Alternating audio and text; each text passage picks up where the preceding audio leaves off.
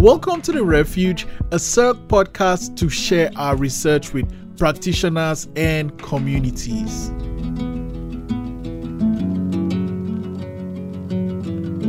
I'm your host, Israel, and my guest today is Anwar Alhjooj. Um, he's a social activist and community organizer, and the program and intercultural coordinator at the Montreal City Mission. Hala Younis is 15, lives in Montreal, and is Palestinian. And Dr. Stacey Wilson Forsberg is an associate professor in the Human Rights and Human Diversity program at Wilfrid Laurier University, also the director of the Tshepo Institute of the Study of Contemporary Africa. Thanks for coming to the refuge today. Thank you. You're welcome. You for us. Oh yeah. Um yeah, so COVID has been something that we've all dealt with globally and it's something I think we'll delve deeper into um in this episode. But I wanted to start with you first, uh, Stacey. Could you tell us a little bit about your project that you work with, that you worked on through CERC?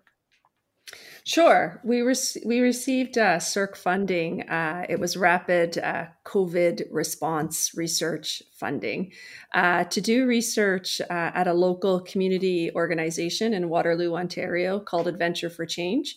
Adventure for Change works with a community of youth and their parents, mainly moms, uh, who have refugee backgrounds largely from Somalia, Eritrea, Ethiopia, and Sudan. Um, so we've been working with the youth and their moms for a while on on various projects, and one of the bigger projects is uh, is uh, working to uh, build the mother's confidence so that they can engage with the high schools, uh, their their kids' schools, so that they can um, advocate uh, for their children, um, help make uh, education ed- educational decisions. Uh, so we broke a piece of that bigger project uh, when the pandemic hit uh, to look at how these mothers were working with their teenage children at home. Uh, to do online schooling during the series of lockdowns that Southern Ontario went through during the, I guess it's 18 months now of, of the COVID pandemic. Mm. And Anwar, you want to share a bit about your own project? Yeah, I mean, I, I think it's our project at Montreal City Mission. It's to work uh, concrete projects with with people, with the uh, human, uh, um, and with the with the families. We work with all uh, families as a package, not just for you know uh, youth and women and uh, and seniors and kids. And I think it's during the COVID nineteen period. It's it's it's it's difficult for everybody imagine for those families they just came to canada and already they have 1 million challenges to deal with it. Add on top of that the covid you know you find some of those families in the process to get their papers medical uh, cards uh, welfare and they stuck in the middle without any support. We thought that the best thing to do during the covid or at the beginning of the COVID just to switch our program adapting to the needs of the people. So we have a group of women, refugee women, newcomer women that they started soon a circle and they took kind of a you know a responsibility. They said, okay, we are here to do things for the community. And they switched their program to produce masks. And they did more than 2,000 masks to distribute for the all community and for the uh, uh, NGOs and uh, and and homeless. So this is you know, it's it says sometimes you find your strength in the most difficult times, and I think it's it's a good example for those women. While they, I'm not saying that they giving the chance, they took the chance. They stand up and said, "Hey, we are here. We want to to switch this." Psychologically element that we are refugees, so we are in need. No, we are not in need. We want to contribute. I think it's also the the mm. the to be open to those community, to those families, and let them feel sense of belonging. They they know what they want, and they know, and they have a lot of things to to give back to the community. Mm, mm. Um, Hala, how was uh, your experience the very first lockdown during COVID for you? Well, at first I was happy because like there's no school and they're like I, I don't need anything. I have my phone, I have Netflix, I have everything. But then it started to get lonely because I didn't have that much friends and I wasn't that social before. So I Mm, just the whole time I would just think about it and be like, "Oh, I wish I made more friends. Oh, it's it's like so sad to be alone." And oh, like I finished everything I need to watch, so it was it was just boring for a whole month. I just sat down and didn't do anything. yeah, I can't. Yeah, I can't even imagine what you went through. Um, Stacey, what are some challenges you noticed with online learning, especially with the mothers that you were part of your program? Yeah. Um, well, we noticed first of all with with the young people, we noticed that the girls tended to do okay, like Hala.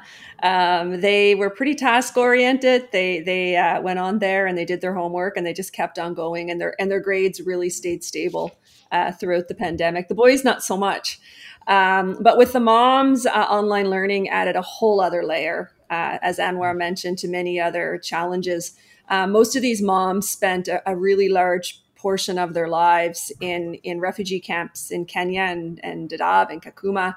Uh, they were missing large pieces of education. Some of them had never been to school at all. Um, and it turned out um, that many of these moms couldn't read or write. Um, so not only were they dealing with with not not having a, a very uh, they they spoke uh, multiple languages. Um, English is probably their fourth language, um, and they didn't have high English levels, but not they didn't have high literacy levels either. Um, so the schools were communicating via email, and and the moms couldn't read the emails, uh, and they couldn't respond to the emails, so they got lost quite quickly. Uh, right at the beginning of the pandemic, and then you add the layers of, of Teams or Zoom or whatever technology they were using, and they really felt left out. Um, they really Mm, needed to um, to help their kids, but they couldn't. Um, their kids were in their rooms with their doors closed. They weren't sure if they were doing schooling, if they were playing video games. We're all in that position. Um, mm, so they were just really lost. Um, they just didn't know um, what was going on. They didn't know the, the school system or the curriculum.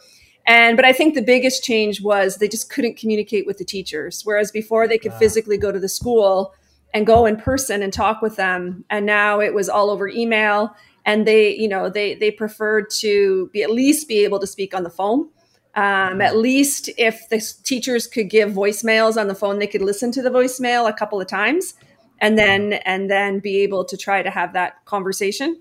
Um, but email the technology was was really difficult for them mm. Anwar, do you want to add something to that?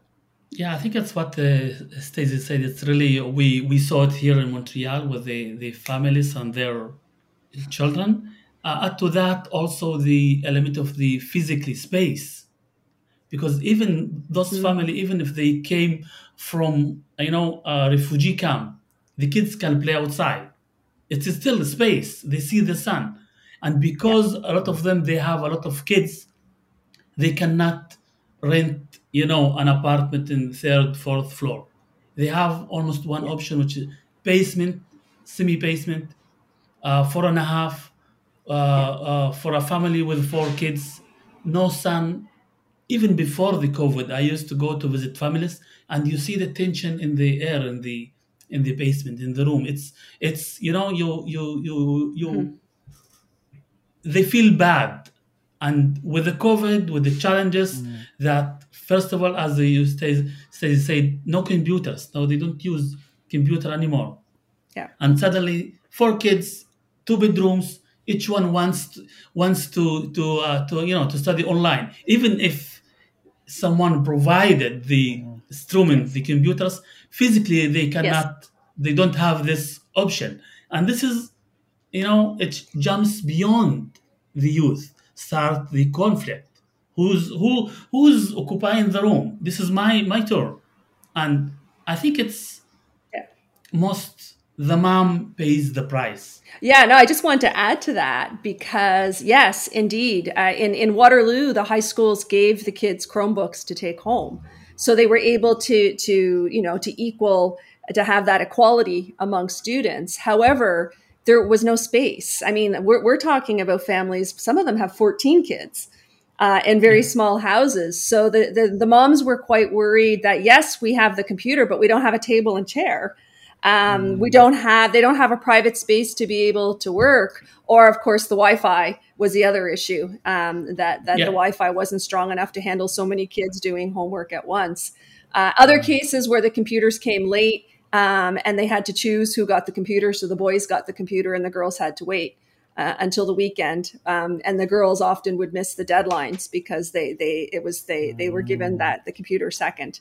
Um, but space was a huge, and not just for sunlight. Um, space was a huge issue just to find that quiet space to be able to to do the homework. it's just the you know the question of space creates conflicts between the family not just for the studying and the issue some families they really i'm not saying don't don't care but this is a second priority third priority because they have many other challenges actual challenges.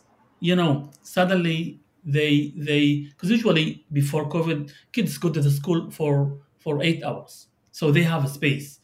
But now they must they should stay together. And this is you know staying together it's not easy. Mm. Imagine for families that they already have challenges. Maybe they don't have income. The space is small for them. Um, they don't know the language. So it's really tough uh, from you know physical uh, space to a psychological issue and mental health issue. With COVID, you mentioned at first, you know, it seemed okay, and then you noticed you were lonely. But once you started going online, were there any challenges you faced um, where online study was concerned, online learning was concerned? Well, I didn't understand how it worked at first because I'm not good with electronics. So all the time I'd ask the teacher like how would I join this class? And then we used to use Teams and it was like really hard to find my account and sometimes I would log out by accident. And then they would tell me, "Oh yeah, you need to get the account from the school." So like I need to message the school to get my account again.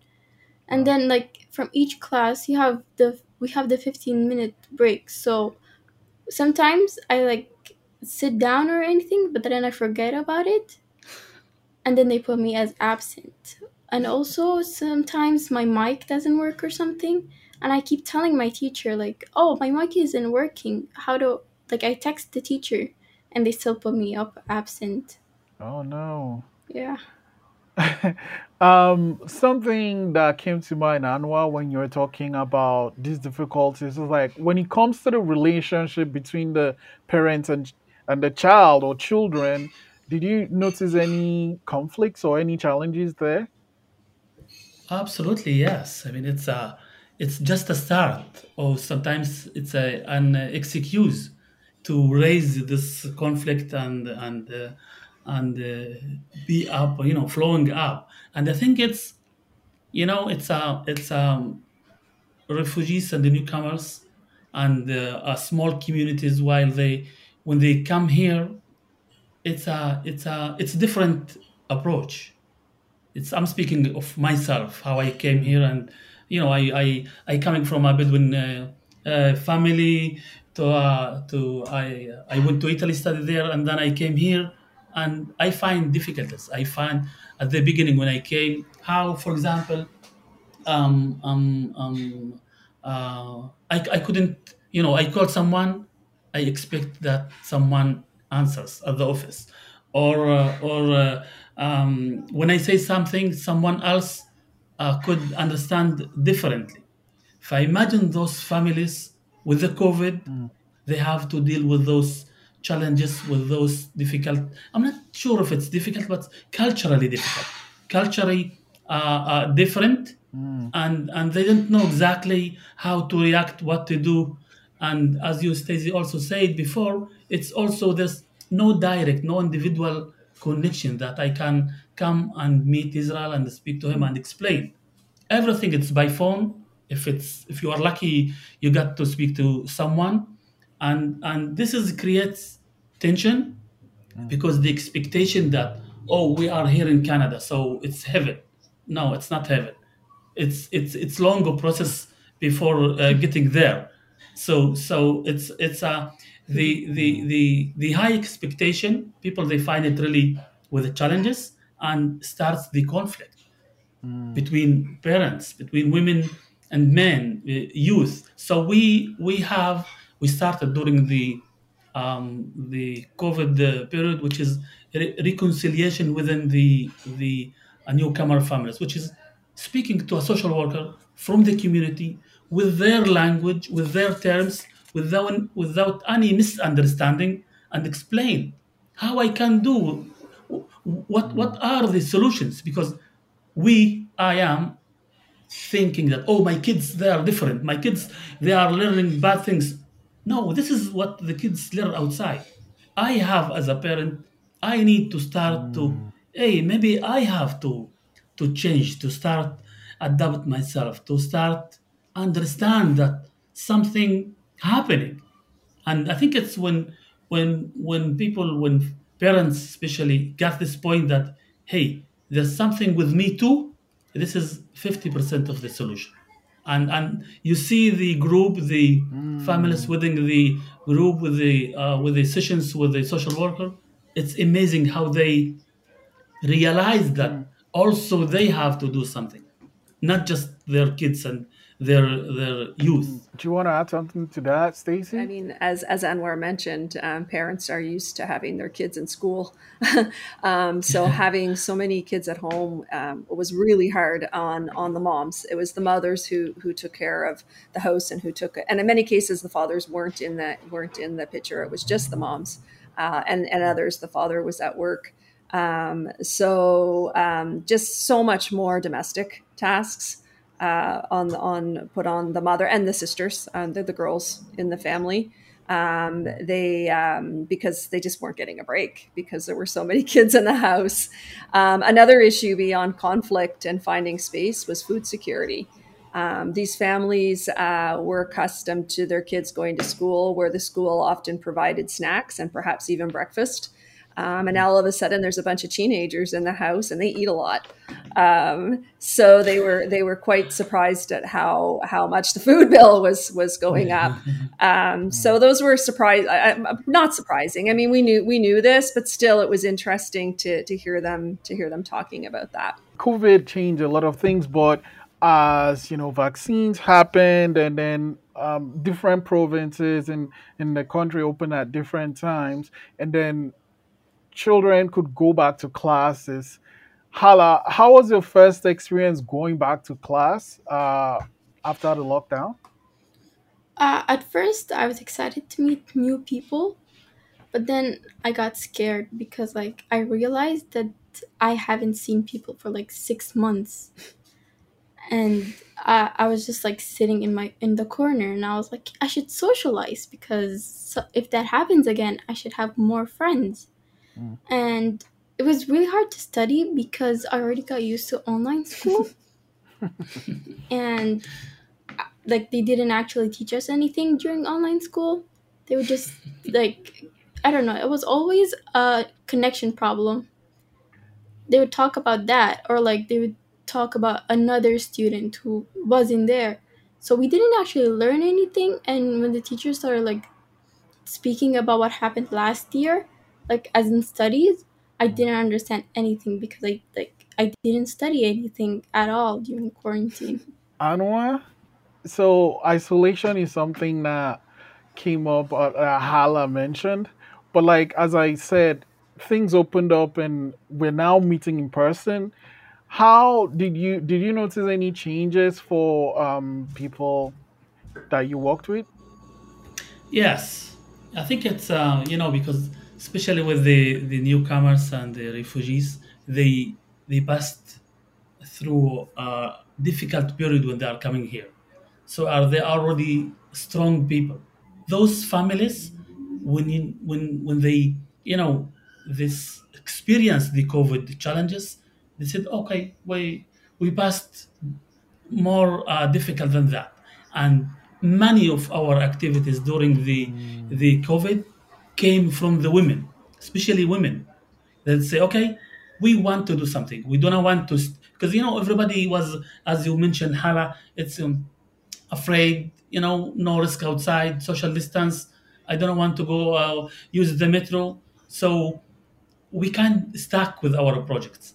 And women, one of our uh, WWD Women Weaving Their Dreams came with the idea to, okay, I want to make a sport, sport activity in the park with a with a, a physical uh, uh, distance. So they started um, activities in the park that anyone can join uh, twice a, a week, one hour and a half, just to see people because otherwise you you're gonna stay all day at home. Okay, winter, what we can do? They switch it to Zoom, and this is for free. Uh, a refugee women who you know who organize and deals with everything. Again, French language on the park they do it. Uh, uh, walking together in the park. We we worked with a, a nice Syrian uh, guy who has an online shop, and they said, "Look, we have uh, an issue with seniors. We want you to help us." I said, "Okay, I will be bringing the the food, the grocery, and one of his guy will stay 10 minutes, 15 minutes to chat with the seniors in Arabic, or you know, because we we try to send someone that really speaks the original. Now it's it's it's not just time for reintegration. It's time for feeling being good within themselves, sense of belonging. Because we work with many seniors, mm. and sometimes they stay at home for for for three four days without seeing anyone. I we work with a Syrian mm. senior. He passed away during the COVID, and was his fear was to die and stay at home a week. Nobody knows. So we kept really to come wow. to visit him each day.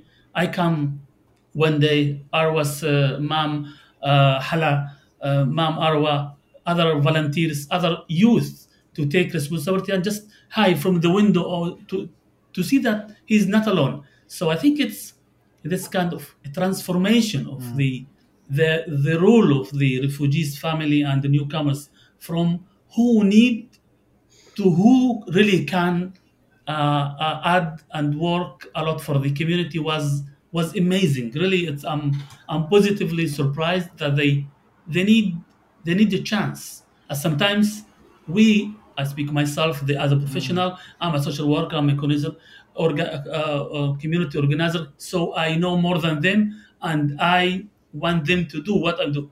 No, it's not true they can come with ideas that I can learn from them mm. many things. So just open the door and they will will fly. Hala, I wonder, with your experience so far, um, and now I think classes are in person. Are there any recommendations you can give, just in general? Socialize. You have to socialize with a lot of people, and also focus with your teacher. So don't let don't like sleep in class or use your phone just try if you can't resist yourself put your phone in your locker or something just so mm. you can stay with your teacher because it's really hard to concentrate when you have your phone in front of you it is it is yeah. um, stacey from your research and, and uh, project so far any recommendations yeah just that that constant communication between schools and and and kids but parents uh, primarily and really understanding that that there there has to be different a variety of ways of, of communicating and that email doesn't work for everybody and and it can't be assumed that that people have access to the technology that yes the mm. kids have chromebooks from the school but the the, the moms don't uh, or the moms don't know how to use them um, so using Zoom and Teams and all of that video conferencing that now has become second nature to the rest of us, um, be really careful with that technology uh, and find uh, find other ways to reach out to to these these parents for sure. Mm. Thanks, Stacey. Anwar, give youth more responsibility, more uh, you know, more involved community involvement. Throw them in the organizations, the NGOs. We have many many organizations that really would love to have youth and give them volunteering work to appreciate life and to feel responsibility and break isolation. And the second uh, recommendation i would say give more money to the NGOs, give more money to MCM Yes, because we are doing fantastic job. It's the NGOs that are on the ground. It's the NGOs that work with these families every day. Um, they are the and they're the main bridge between the schools and the families. It's so important uh, to, to fund them. Funding is such a big issue. Wow. Um, Hala, Stacey, and I want to thank you so much for coming to the refuge today and for sharing um, your experience and, of course, the recommendations. Uh, money is really, really important. So, thank you so much for sharing. Thank you Thank you. much Thank you for having us. us.